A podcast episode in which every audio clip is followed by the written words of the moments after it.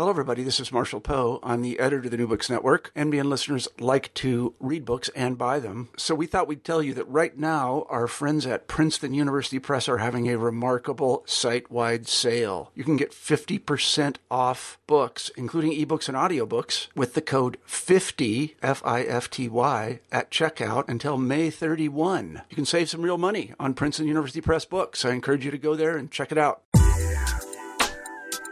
Hi, I'm Carla Nappi, and this is New Books in Science, Technology, and Society. Welcome and thanks for joining me today. I just had the great pleasure of talking with Marwa Elshakry about her new book, Reading Darwin in Arabic, 1860 to 1950. This came out with the University of Chicago Press in 2013. Now, it's always a great pleasure for me and, and, really a special pleasure when I have the chance to talk with an author about a book that I not only really loved, but also feel is really important. And this is one of those books. This is an absolute must read if you are interested in Darwin studies, histories of evolution, um, history of translation and science and translation in particular, histories of the modern Middle East, social thought, um, ideas of civilization, etc., etc. It's a really important book and very widely relevant relevant to a number of fields that um, Elshakry is speaking to and is writing from. The book takes us into a very, what seems like a very specific context, right? The translation of the works of Darwin.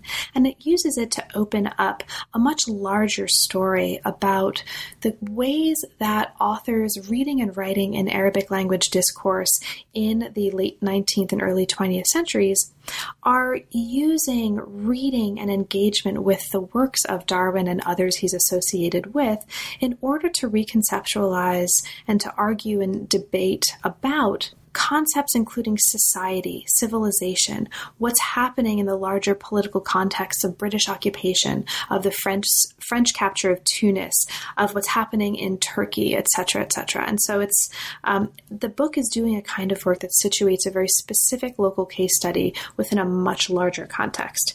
It's just a really fascinating story. You'll learn about authors who you may not have known about before and ways of thinking about the relationships, in particular, between what we might consider to be separate categories, science and religion, although the book um, problematizes those really usefully. Um, and it's, it's just a really interesting, fascinating read. So I will stop there and let you get to it. Um, it was really a pleasure to talk with Marwa about it. Um, it was a pleasure to read the book, and I really do hope you have a chance to read it after you listen to the interview because it's well worth the time. We're here today to talk with Marwa Elshakry about her new book, Reading Darwin in Arabic, 1860 to 1950. Welcome to New Books in Science, Technology, and Society, Marwa, and thank you very, very much for making time to talk with me today. Thank you, and thanks for inviting me. It's a pleasure, and I should say right at the outset that I really loved the book, and I also think this is a really important book, not just um, a really well written and exhaustively researched book. So I'm really delighted um, that we have a chance to, to talk about it it today and to also translate it a little bit for um, for our audience. Um, speaking of translation, which is something that I'm sure we'll be talking about a little bit later. Thanks. Yeah, thanks. I look forward to yeah chatting about it too. So, Marwa, can you start us off as is traditional for the New Books in Science, Technology, and Society channel by saying just a little bit about yourself and your background, and specifically, how did you come to academic work in the history of science? Right. Um, so I actually um, majored in biology as an undergraduate and uh, kind of fell into the history of science accidentally, in fact, or felt like it at the time, as many things do. And um, I think I actually went into academia sort of not really thinking I was going to, going to stay on for very long, and just was one of these things, history of science from the point of view of a biologist. Um, at the age of 21 or whatever I was, it seemed like this kind of strange uh, sister creature. so I went into it um, with that attitude, really, just kind of with a, a sense of curiosity. Um, and I think I sort of ended up choosing the topic and subject of this book in, in kind of the same way. Um, just kind of picking up interests um, as I kind of move forward uh, with my work um, and with my thoughts. And evolution, I guess, had been something that, uh, as a biologist, I had focused on uh, quite a lot, and so it seemed kind of natural to kind of fuse together uh, some of my interests at that point. It's really interesting because it sounds like um, the we both came to the history of science in really similar ways. Mm. Um, just background in the sciences and working in the life sciences and deciding to kind of look at that as a historical phenomenon. Yeah. So, the book that we're talking about today looks at the reception and translation of, and also the engagement with, the ideas of Darwin and associated thinkers in the late 19th and early 20th centuries in Arabic language contexts. And those different contexts and those kind of differences between those different contexts um, come out really nicely in the book, and I'm sure we'll have a chance to talk about those um, in the context of our discussion. Now, you've talked a little bit about how you came to the topic, kind of stumbling upon it, and again, um, the context of having a background in the life sciences and um, focusing on that as part of your historical project as well. Now, this started out as a dissertation project, if I'm correct, mm-hmm. um, and it it's uh, transformed in the course of dissertation to book into the monograph that we have now. So, if you wouldn't mind, can you talk a little bit about that transformation? Were there any major ways that the project changed from dissertation to book, or the way ways in which the way you were thinking about the arguments of the book or the nature of the book as an object changed from one form to another? Hmm. Yeah, you know, I think this is something that um, we spoke. We've spoken about this before, but um, you know, it's something that we think about a lot, and I think writers think about it one way or another a lot in the process of editing a work. Um, and I think that, that, that transition from dissertation to first book, um, you know, is a, is a is a kind of interesting one in many ways. Um, and I, you know, I spent quite a bit of time actually uh, uh, in that in that transition phase, um, and you know, I think in in a way it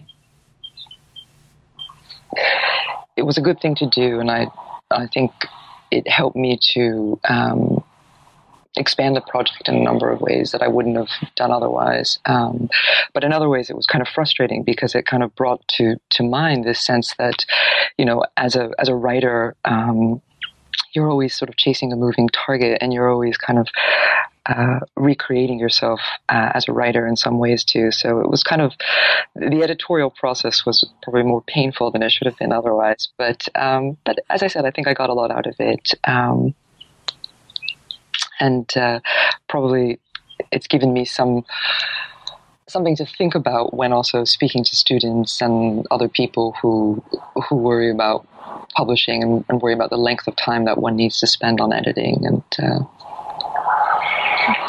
so I tend to kind of give both versions of that story one way or another. so, were there any kind of conceptual foci of the book that weren't in the dissertation, or any ways that the argument itself um, went underwent any kind of metamorphosis from one form to the other? I think the basic structure of the book, um, it's interesting. The first few chapters, in any case, kind of stay the same. Um, and that was in some ways kind of frustrating because I somehow the, the, analytical framework in my mind had shifted over time, and I'd brought in, for instance, translation and translation theory had become more and more important over time.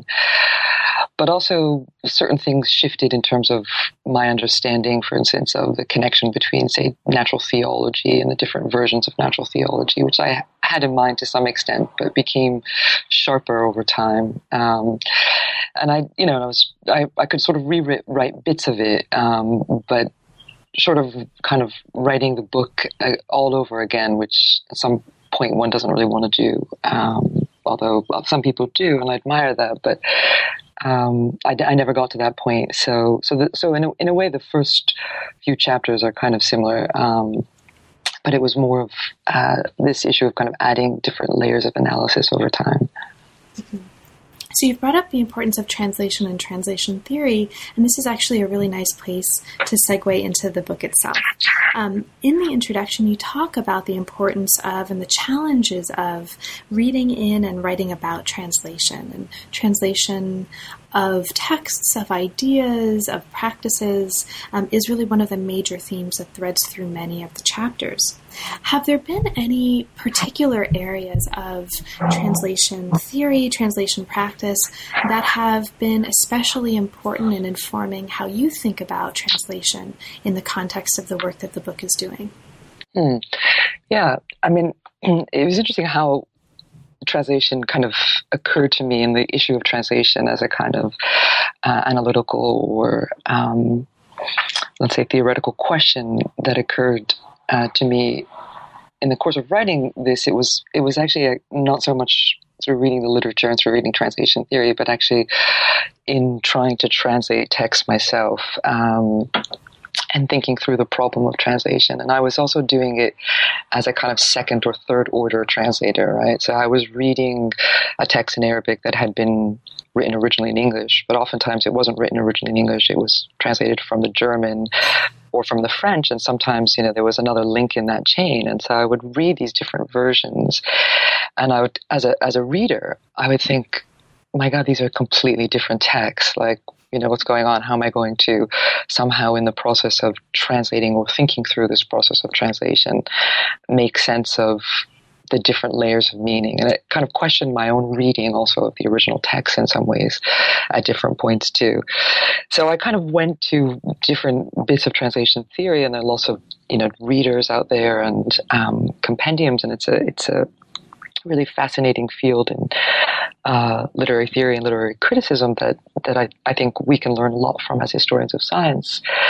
Um, and and it, it, just provided a kind of language uh, suddenly for, for something that I kind of experienced and struggled with, um, and that process in particular of um, searching for equivalences, right? So the the problem of uh, equivalency uh, at a theoretical level, um, and the fact that they are never ever two perfect uh, equivalents across language, and sometimes even within a language, um, words or signs have different layers of meaning. Um, so it just really got me thinking about, um, you know, the, the stuff that I was reading and how I was reading it as well. This is also a really, um, we didn't plan this ahead of time, but you've anticipated my next comment, actually, um, which is the title, even though so much of the book is about translation, the title of the book is not Translating Darwin. The title of the book is Reading Darwin. Right. And a lot of the book is about um, sort of rethinking, at least on an implicit level, right? Rethinking what reading means, what reading is, and really holding reading up as a conceptually interesting process that involves interpretation, as you put it early in the book, appropriation, omission, etc. Was um, was that a con- well? Obviously, it was a conscious decision, but was the decision to call this reading Darwin, um, given your early uh, comments um, in this introduction of the book about reading as a process. Did that come from some way that you wanted readers to rethink what reading is, or more largely, did a or more broadly speaking, did some conceptual way of thinking about reading and the kind of work that it does inform how you approached the book? Mm-hmm. Yeah. I mean, I think that the, the, the title, um, as all titles do, I'm sure, had a kind of interesting um, genesis, which I probably won't remember entirely now.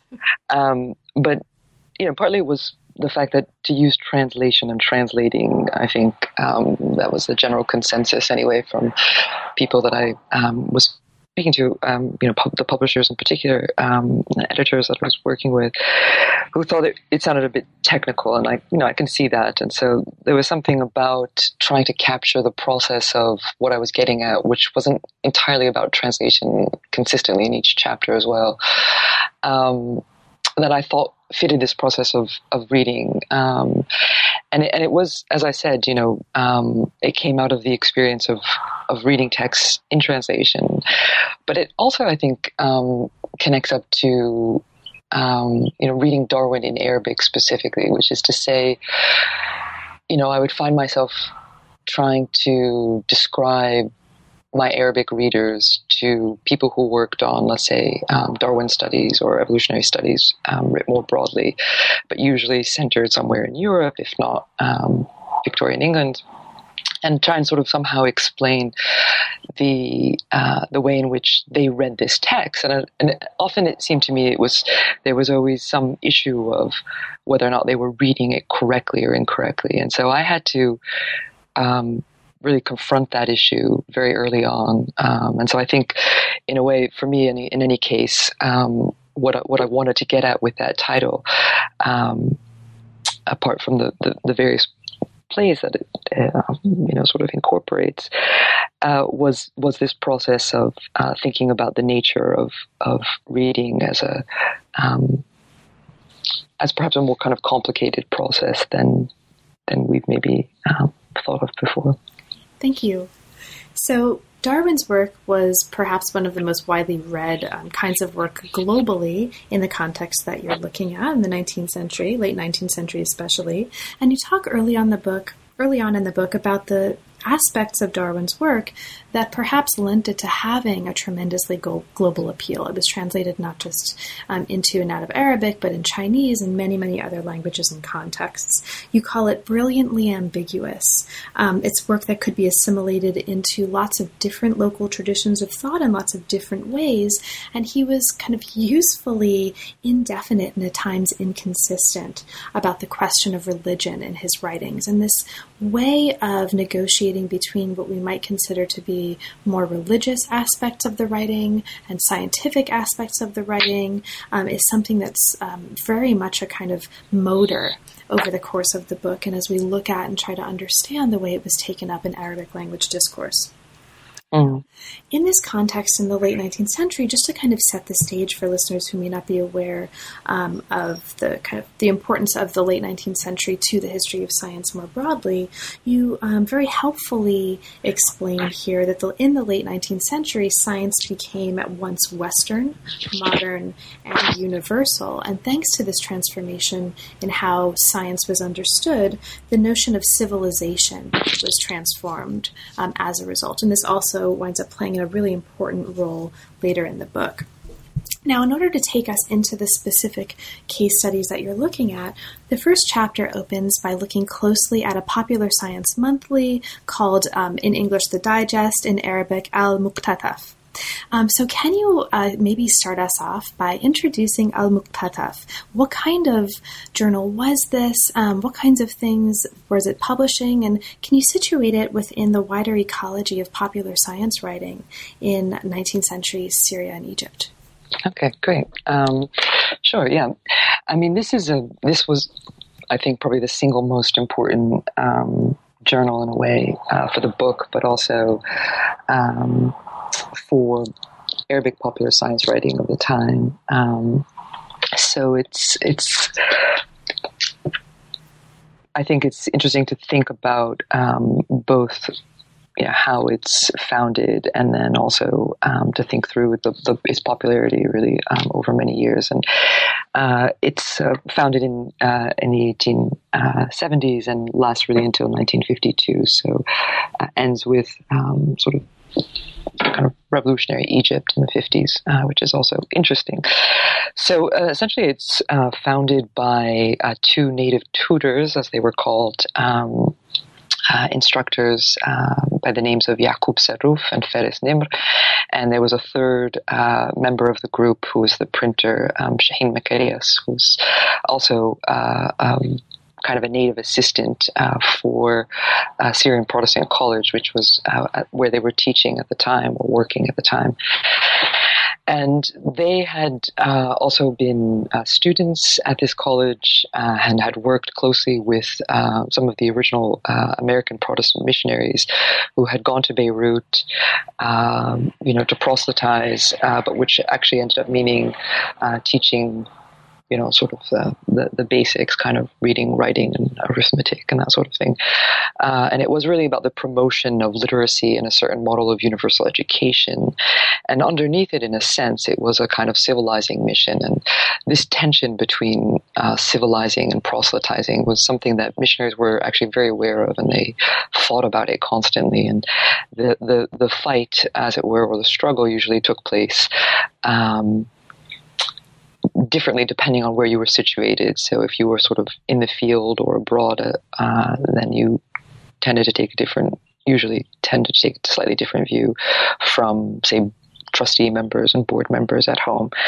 Um, in any case, the this idea had started, uh, according to records that we have. In any case, from what people have said diaries and whatnot, uh, started through uh, a, a, Protestant missionary by the name of Cornelius van Dyck, who had uh, been one of these early um, founders of the Beirut mission station. Um, well, not founders, but very important uh, early member of that station. And uh, two of the, the two tutors, as I mentioned, and the printer. And the idea was uh, really to kind of popularize uh, all of this science writing that they were. Um, translating and teaching to their students in Arabic, uh, but they wanted somehow to uh, reach broader audiences. And so uh, they they basically started off by uh, translating. Um, you know, kind of rough summary translations, uh, we would call it. Uh, they sort of have these little sort of digests of Victorian and um, American popular science journals. So they were, in, in a sense, kind of um, really part of that sort of late 19th century uh, trend in which you had uh, this this huge uh, rise. Uh, popular journals uh, of, of, of, a wide variety of kinds, literary um, and scientific. And in fact, they saw themselves as uh, literary and scientific, and over time, the, the literary would become more important, I think. Now, the you've mentioned the Syrian Protestant College, and you talk um, early in this part of the book about the importance of the college in translating science into Arabic in this period. Now, there's a strong interest in science education at the college that was part of the larger missionary project. Can you talk a little bit about um, the importance of Protestants um, to this context. There's there's quite a bit of controversy over the translation of Darwin um, in Arabic in this context, but work on Darwin in Arabic was actually strongly supported by Protestants, and it has to do in part with the kind of work being done at this college. So, why were Protestants um, so supportive of this translation of Darwin into Arabic? And maybe talk about that in the context of the the way we understand science and religion, and, and I know I'm using an unfair um, dichotomy here, right? I mean, we one of the kinds of work that the book does is precisely to break down this dichotomy between science and religion. But in any case, um, can you talk about Protestants in this context and their relationships or their the ways that they were using science and religion um, together to forward their own goals in the context of um, Syria? Absolutely, sure. Um, yeah, I mean, I think you know, apart from the um, connection, as I mentioned, with universal education, um, say that in a sense, one has to understand Darwin and perhaps there, this might be a shared kind of, um, if we want to call it a global story, uh, you could say that, but this may be a kind of um, shared story depending on uh, how important missionaries were for um, various, you know, sort of uh, autochthonous translations um, that they helped to produce, which I, I think they uh, played a role in a number of uh, translations across the world like that. So, I mean, that's one aspect is that it's bound up with kind of pedagogy and with their view of education, um, uh, which is a, which is of course a, ultimately a kind of spiritual project.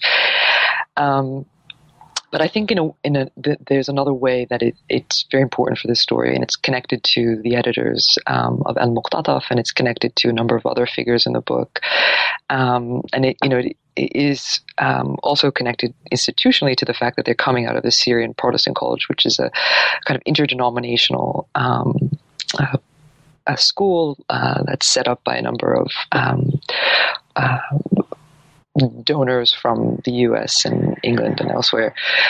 Um, but I think that that you know if you follow the kind of curriculum and if you follow the the, the reading list um, that a lot of these people are um, sort of engaging with at this time, uh, out of that out of that school and out of that context, you start to see how the science and religion. Uh, how you know how this kind of question of science and religion come to come together in different ways and i think primarily what it is is that they are, um, in fact, uh, reading a lot of literature that is coming out of uh, particular uh, schools, uh, different sort of theological schools uh, that are coming out of uh, the U.S. in particular, and these are Protestant theologians, usually American theologians, who are mixing together some variety of uh, kind of Spencerian thought with uh, a kind of Darwinian uh, evolutionary thought, and trying to, at, at, the same time, uh, make that compatible with um, with Protestantism writ large. Um, so the way in which actually a lot of uh, people read this in Arabic is not so much as a kind of incompatibility, which is why that controversy uh, over Darwin in the 1880s that I talk about in the book strikes the editors and many other students um, at that school as, as, as very odd because they were kind of imbibing this uh, much more. Um, kind of syncretic, let's call it, uh, sort of Spencerian view of uh, of evolution, um, which had strong sort of overtones of, of kind of natural theology and whatnot, um, and and didn't necessarily uh, see that as kind of incompatible with, with religious faith and couldn't understand the argument, in fact, um, uh, entirely, or so they, they claimed at the time. It may have been a rhetorical argument, but I think in some ways they were um, surprised by the, the extent of the reaction. Um, so I think that's also interesting because in a, in, in a way, you know, you, you, you start to appreciate, um, you know, sort of viewing their understanding of evolution uh, and seeing how that how it changes over time depending on what they're reading and the kinds of conversations they're engaging with. So you can see, for instance, once they start speaking with um, Muslim theologians, um, how their understanding also shifts. Well, once they start um, reading classical medieval works on um, uh, I don't know, alchemy and transformationism and so forth. They uh, or emanationism, uh, they, their ideas also start to shift, and you can kind of hear echoes of that in their writings at different points. Um, so I think the presumption that somehow you know science and religion are are these two kind of antithetical, totally separate creatures sometimes blind us to the ways in which actually we approach um, each through the other. Great. And you mentioned the work of Spencer um, a couple of times just now as we move from chapter one to chapter two, just to kind of mark for listeners without going into too much detail, we also move with um, these two tutors, um, Saruf and Nimr. We move from um, the Syrian Protestant College to Egypt. Um, they move here. Uh, they are interested as they move to Egypt in helping promote the idea of a Nahda, an Arab awakening. And they turn here, and you take us through this turn to the work of Herbert Spencer to kind of understand science and its relationship to society, to social progress, to his idea of a social organism. And in this chapter, you also talk quite a bit about the importance of print culture and the printing press to helping them and others work through the ideas of Spencer, especially in the context of what's called the Eastern question and kind of the way to understand race and civilization in the context of um, Arabic speaking societies in this context. Now, as we move from there um, to the next chapters, we move into um, a particular debate over materialism in the context of late 19th, late 19th century Arabic discourse. Now, in chapter 3, you take us into the works by um, a couple of major um, translators, writers, thinkers here Shibli Shumayl and Jamaluddin al Afghani. Mm-hmm. And take us into different ways of thinking about um, materialism and materialisms in the context of engagement with not just the work of Darwin, but also the work of and the translation of some commentaries on Darwin's work from the early 1880s. For example, um, Ludwig Buchner's commentaries on Darwin. So mm-hmm. let's look um, briefly at this. Can you tell us a little bit about um, Shumayl, um, Shibli Shumayl who is he? How is he understanding materialism in the context that he's working on, and what elements of that are um, are debatable and are controversial in the context of the larger work that the chapter is doing? Okay, um, so he Shumayl is kind of um, he plays an interesting role, I think, in, in the book, and I think in um, in the Arabic press scene in general. I think he's conscious of that. Um, so you know, he he likes his kind of renegade status, um, and so I think in some ways um, he's kind of a, a, deliberate sort of provocateur, right? He's kind of using his materialism uh, in a way to, to question uh, the sort of unthinking spiritualisms, as he puts it, um, you know, a little haya of, of, of his audiences or some of his audiences. So, uh, you know, I think, again, perhaps maybe we, we need to understand um, you know, kind of what he's saying in the in, in the broader context of of um, of how people are understanding also uh, a certain distinction um, between, say, spirit and matter, science and religion, and he's trying to to shake that up a little bit. Um, but having said that, I think he, you know, he starts off um, kind of promoting spont- spontaneous generation and uh, really sort of taking uh, the view, um, despite the fact that much of the sort of scientific evidence or consensus uh, really has moved had moved against that that it had been kind of proven and and therefore um, evolution was in a fact right uh, that that could have uh, real material uh, evidence uh, so there was always that question uh, in some people's minds of, of the sort of point of origin, right? Which is to say that um, it wasn't just about the the, the, the problem of finding uh, transitionary forms, um, but also uh, of thinking of how you can keep going back uh, through that chain uh, to that first right, sort of generation, uh, and so the generation of life uh, from dead matter, as uh, he was often putting it in various slogans, was something that he thought uh, really was necessary to kind of make a kind of convincing, uh, logical explanation for evolution. Um, seemed justifiable for most people. So I think that was really what motivated him. Um, but I think in, in other ways, you know, he he was much more of a uh, kind of vitalist and idealist, um, and, and, sort of he borrowed from uh, German materialism, um, but there are sort of strong echoes, I think, of, of German idealism in his thought, and um, that he didn't necessarily develop very well. I mean, he was a primarily a doctor, um, and uh, you know, sort of wrote on these subjects uh, on the side, and uh, enjoyed, as I said, having this um, kind of Marwa, sorry, I think we got cut off. Um, we were talking in the last part of our conversation about um, materialism in the context of Shibli Shumayl and who was a defender of these ideas. Um, but as we move into the last part of this chapter and into the next chapter, you introduce us to some people who are actually arguing against um, kinds of materialist ideas that Shumayl was. Uh, was defending in favor, or rather was arguing in favor of.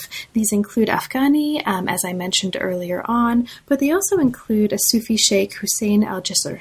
Um, and this is somebody who is the focus of chapter four. So, can you talk a little bit about um, Jisr's work? Uh, in what way was he?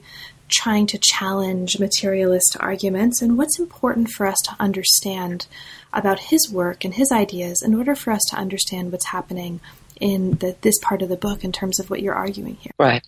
Um, I think essentially, you know, much of the rest of the book, one could think of this this way, although I don't know if I um, necessarily presented that way, and maybe not chapter five explicitly, but many of the other figures in, in the rest of the book are essentially kind of conversing with Shumayl's hypothesis that evolution necessarily has to have a kind of, um, you know, has must be understood within a materialist framework, and so just as the first person, I think, to um, really challenge that uh, extensively. Certainly, the first person to challenge it um, from the perspective of, uh, you know, a Muslim theological framework. Um, and so, essentially, what he uh, does in, in this book is he kind of embeds it in a series of arguments. Um, in, in which basically the, you know the book is organized around uh, various sects or schools that emerged from the time of the Prophet Muhammad uh, to the present. Uh, although the, the, the chronology and the sense of temporality um, uh, isn't necessarily consistent. Um, so you know, past and present critics kind of meld into one. Um, but it but it's organized kind of thematically against. Um, uh, you know, sort of around this question of uh, disbelief and what were the conditions or the um, what were the sort of uh, factors that led people to uh, refute uh, this message of Islam. And so, one of the chapters is on uh, evolutionary materialism, and he's very careful to uh, kind of put the two together um, and then also to separate them at different points in, in, the, in the, course of that chapter. And so, that um, chapter uh, where he deals with evolutionary materialism is uh, kind of organized uh, as, a, as a series of um, you know, it's it's like a kind of Socratic dialogue, and so it's a sort of uh, it's a sort of series of questions and answers that a Sufi sheikh uh, is uh, is being asked by uh, a young student uh, evolutionary materialist, and I think it's also kind of a metonym for what um, just a lot of people worried at that time, which was that you were getting these young students, as they thought uh, thought of it, going into these these new schools, learning about the new sciences is and understanding it in a kind of materialist way. And so this was meant to be a kind of corrective. And so basically, in the you know to make a long story short, uh, he he refutes the idea that a materialist perspective is necessary uh, for an evolutionary one, and shows that most of the laws of evolution that Darwin is describing, or that this evolutionary materialist is describing, are commonsensical and that there's nothing really uh, new to it, but that it would be incorrect on a, on a logical or syllogistic ground to argue for a materialist view of the evolution of life. Great. Now, you brought up um, education as one of the issues that he's concerned with. And the end of this chapter, and um, along with the next chapter, look carefully at the issue of education, and in particular, debates about the place of science education in school curricula. And sort of uh, arguments for reform of school curricula in light of the ideas, this kind of evolutionary ideas, the kinds of ideas that are being engaged with, translated into, um, and discussed in the context of Arabic language literature on these topics. Now, one of the people who's also interested this is interested in this is the Mufti in uh, chapter five, Darwin and the Mufti. This is the Grand Mufti of Egypt, Muhammad Abduh.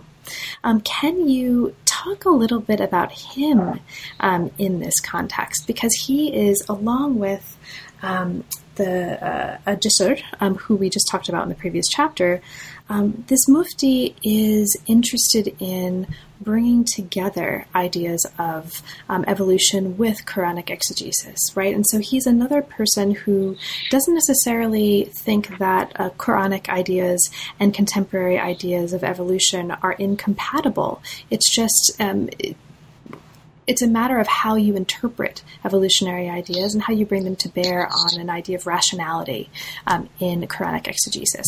So, this is a long way of asking you uh, to talk a little bit about um, Muhammad Abduh.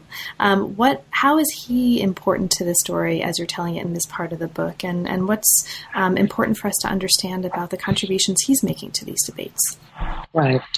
So. Um, Abduh is a is a is a kind of important and much cited figure um, for people who work on um, well almost any aspect of, uh, of let's call it Muslim intellectual history in the 20th century.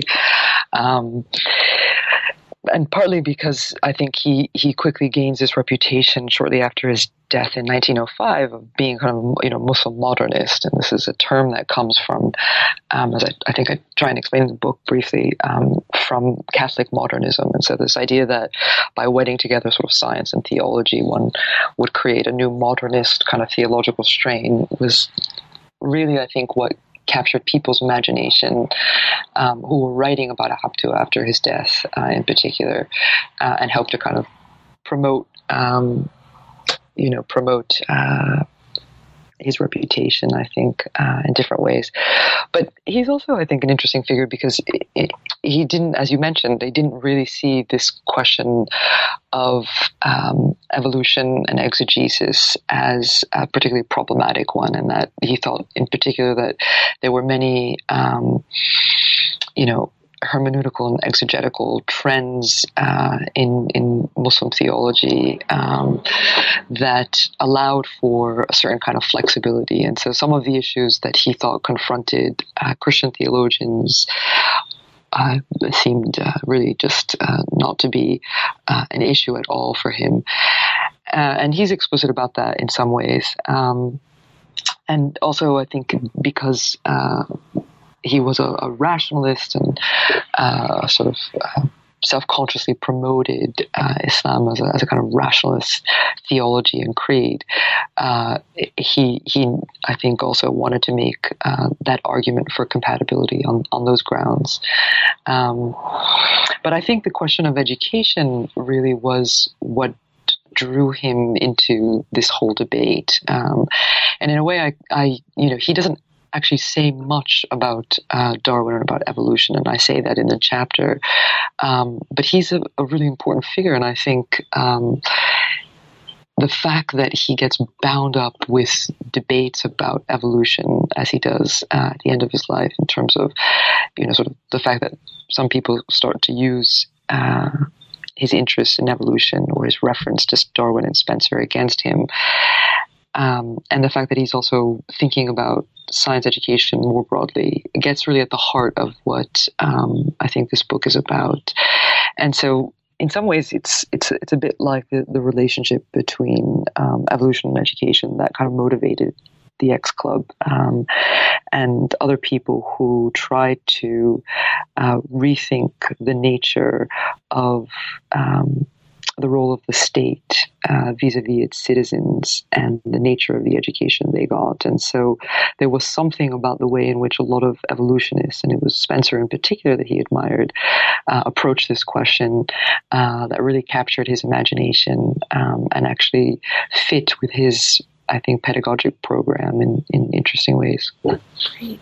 Um, and just for listeners who are particularly interested in the history of education, I'll just signal that there's a really interesting and very extended discussion in this chapter, the end of chapter five, about um, sort of his ideas for the reform of Al Azhar.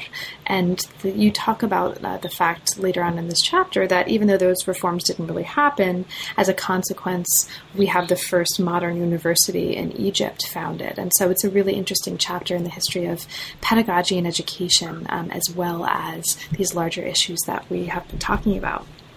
Now, you mentioned the state, which again really nicely brings us into the next chapter on evolutionary socialism. Um, now, as you take us into this chapter, you we learn about forms of utopian discourse in Arabic. Now, they become more and more associated with science and technology in discussions of how to achieve the perfect state in the future. And this comes along with what you characterize as a new Darwin for Arabic readers. And this is a Darwin um, and a kind of Darwinian thought that's more focused on mutual aid and the power of social cooperation. So we move here from the individual to the collective.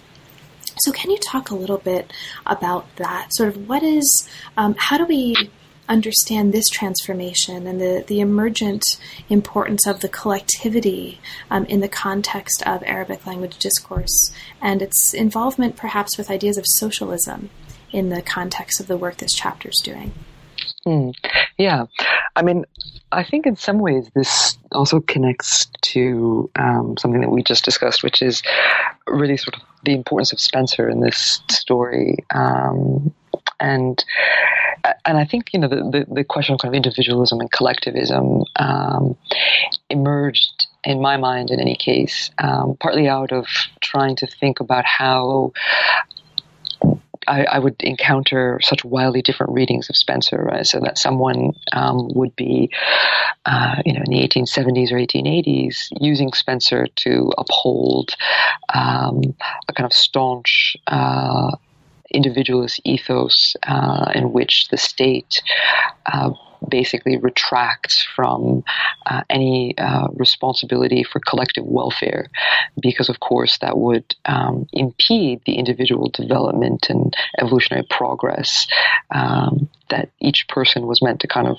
struggle for on their own somehow, um, irrespective of the limits that uh, the state and actual social and political context uh, would uh, impose upon them. But in, in any case, um, I think that that was one reading, you know, for instance, that um, many people early on, especially the Muqtataf group coming out of the Syrian Protestant College and the kinds of stuff that they were reading, uh, promoted early on. And then it slowly starts to shift, and you would get these other readings of, Dar- of Spencer um, and also of Darwin.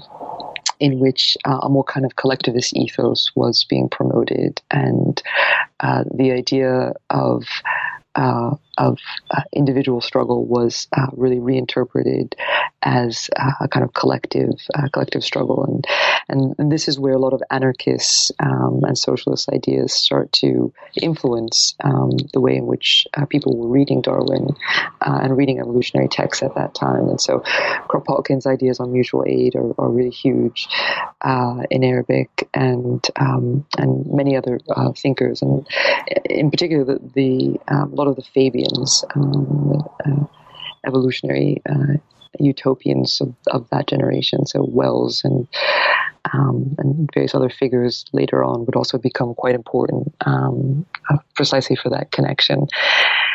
And you know, the, I think I mean this is a, also a kind of it's a kind of huge question. These are all huge questions, but um, but this you know gets also gets into the issue of uh, thinking about collectivism and what we might call socialism in the 19th century and its um, pedigree, uh, you know, both etymologically and uh, politically in, in Arabic discourses. And so it picked up on that, and it's an important part of how um, I think Darwin is read, in fact. And you know, one of the things I try and argue in that in that chapter is that really it's it's Darwin and not Marx that introduces socialism. And from our perspective, oftentimes that seems now like a kind of strange connection. But um, for many people in the 19th century around the world, again, I think that's how uh, it was through evolution that um, you came to see the argument in favor of collectivism.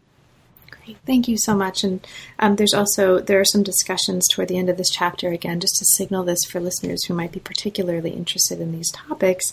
Um, there are discussions of the founding of the first Egyptian Socialist Party, and the founder of that actually starts advocating a program for eugenics. So historians um, who are interested, or people interested in the history of eugenics, will find some particularly interesting material in this chapter. There's also a more extended idea of a theme we haven't talked um, that much about, but that recurs throughout many of the chapters, and this is the emergence of a Nahda or Renaissance um, in this context. And so that's also an important theme throughout this book.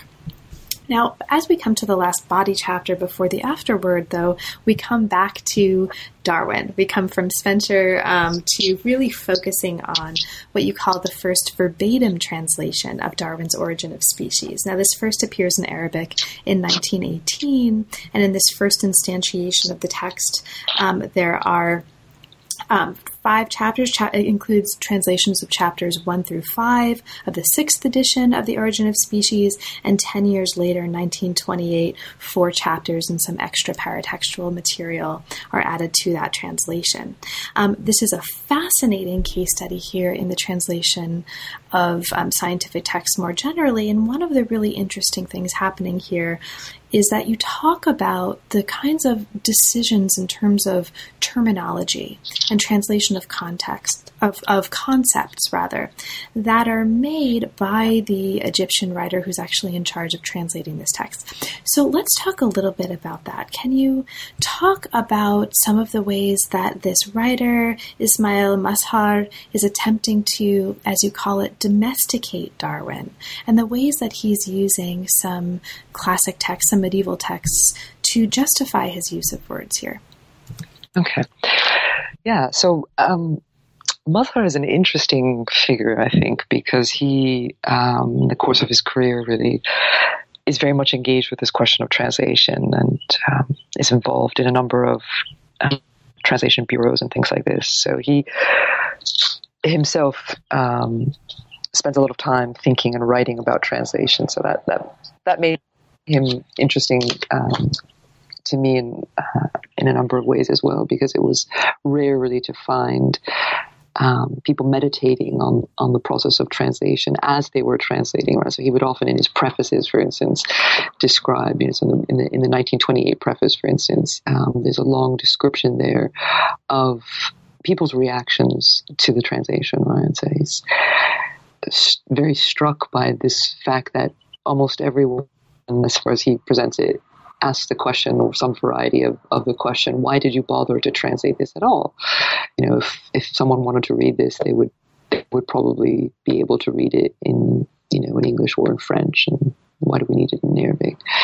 And he found this such a strange question um, that he he needed to kind of meditate on it, uh, meditate upon it really, and sort of try and figure out why um, why people were asking it and um, why they didn't see, as he saw, the kind of inherent value of producing a work in translation as an as, as an original work in a, in, a, in a linguistic sense. Um, and so for him, and this is what he really writes about in his 1920 preface, it wasn't just that the experience of reading the text was the same, but that it would actually, through the translation, transform how someone would think in um, you know, in in, in that um, in that sort of host language. Um, so, I think one of the things that I try and get at in that chapter is really just to try and imagine um, how Mazhar approached the question of uh, finding conceptual equivalents across languages, and in particular for Arabic, um, which has a very interesting kind of history and um, specific uh, set of uh, you know grammatical rules for for word construction and also for translation. In fact. Um, and so, I, you know, wanted to, to, really just try and sort of think through with him in a way um, how one might approach uh, different possibilities for, for, for terms, including ones like evolution um, uh, or struggle or some of the other ones that, uh, that, that he spends time thinking about. So, so it's really, that chapter is really just um, following kind of Mazhar think through this, this problem of um, finding the right equivalent uh, in, in, a new language um, and and thinking through the process of reading and translating really. Great, thank you so much. So, um, just to kind of also mention for listeners, you talk here um, in this chapter about the importance for Mazhar of evolution in terms of the progress of the moral and ethical life of man. So for him, science had political goals and implications. And I mention this because this is a part of the book that's actually really, really important that threads through all of the chapters, but that we haven't really had much time to talk about. But I want to signal for listeners, and that is the importance of the larger social and political context within which these transformations in sort of con- conceptual, um, discursive, intellectual milieu are actually happening. And so, uh, at many points of the book, you're contextualizing these translation and, and, sort of intellectual activities within, for example, the context of the French invasion of Tunis in 1881, the British occupation of Egypt starting in 1882, and here in this chapter, um, we see also the the implications for the success of the Turkish Republic under Ataturk um, for what's happening here and for how Mazhar and others are thinking about these larger issues of evolution, society um, morality, and the impl- imbrication of science with not just now spirituality, and religion, but also politics um, and society. So there's an afterword to the book as well, and I'll again just signal this for listeners. Uh, you bring us into a court case in Egypt in the late 1990s over a book published by an Egyptian religious scholar and Cairo University professor, which becomes controversial um, and, and sort of looks at the relationship between science and religious exegesis in a new way and in a way that's a little bit different from what we've seen prior to the book. And so the afterword not only brings together the narrative um, elements that we've talked about um, in that are uh, emergent in pri- previous chapters, but also kind of moves us ahead um, into the tw- late 20th century to look at how some of these um, elements have transformed. So, Marwa, I've taken up a lot of your time, and there's a ton more material um, that we could talk about. And it's an extraordinarily rich book, and we've really, really, really, really just scratched the surface here. Is there anything in particular about you know any of the chapters or about the kind of work that the book is doing in general that we haven't had a chance to talk about, um, but that you'd like to mention for listeners, and perhaps especially for listeners who haven't yet had a chance to become readers? Um, hmm. I, you know, I'm sure there's always more to be said about everything. Um, but um, I think I, you know, I, would just say that um, you know that beginnings and endings are always kind of ambiguous things. Um, but you know, so finding the right beginning and ending this book was was a little tricky, I think, in some ways, and um, and in particular the ending uh, was, I thought. Uh, more random in some ways, but I try to make an argument there about the shift um, that occurs uh, beginning in the interwar period, but um, has precedence earlier, and then sort of think about those sort of how the the, the narrative. Um, and discussion over evolution really really changes and this is again i think um, something that happens in many places across the world and I, I guess the last thing i would just say is that you know, I think uh, there is something quite interesting about this period in the 1960s and 1970s, and, and not just um, for the story that I'm telling here, but I think um, generally in terms of thinking about uh, how people understand evolution and how people encounter and read it, and the variety readers um, that it produces. And there's something in particular about the, the rise of um, a variety of, of programs um, out of UNESCO and various other um, international bodies where uh, the, the, kind of human evolutionary story gets mobilized and um, becomes important, I think, politically in, in that sense. And, and then there are the rise of other kinds of uh, global discourses um, that are anti-evolutionary in nature as well, and um, you know that that are sort of counter to these, and um, and so you get this kind of interesting, uh, I think, proliferation, and and so I think I guess the last thing I, I would say is that um, in some ways I, I stop where um, where the, the, the, publications in Arabic on evolution really take off, and um, the, the, huge number of pamphlets, and um, some of these are ephemera, not always very easy to, to locate, um, but but one finds them every now and then, and, or hears of them every now and then. Uh, so there's you know a lot more to be said about um, where this story ends up, but um, I don't really go there. So now that the book is out, and again, congratulations on the book. I think it's going to be a landmark study um, for many, many, many decades to come. What's next for you? Are there any projects that are currently inspiring you, and what are you working on now? Uh, so now I'm working on um, on universal history, I guess. So I decided to uh, scale down. um, but uh, I think it's connected actually to the to the first project in a sense, in in that it's um, I guess I'm trying to confront some of the historiographical issues that I felt I faced when I was writing this book, um, and sort of think through the genesis of that story in a way, um, and so really just trying to think through the appeal of science for um, a lot of people like my popular science editors or uh, like Darwin's translator Ismail Mazhar in the 19th and 20th centuries um, and think about its importance for our understanding of world history. Well, best of luck on that project. I'll look forward to talking with you about that book too, whenever that's done. and um, it's really been a pleasure, Marwa. Congratula- congratulations and thank you again. Thanks. That was fun. Thanks a lot.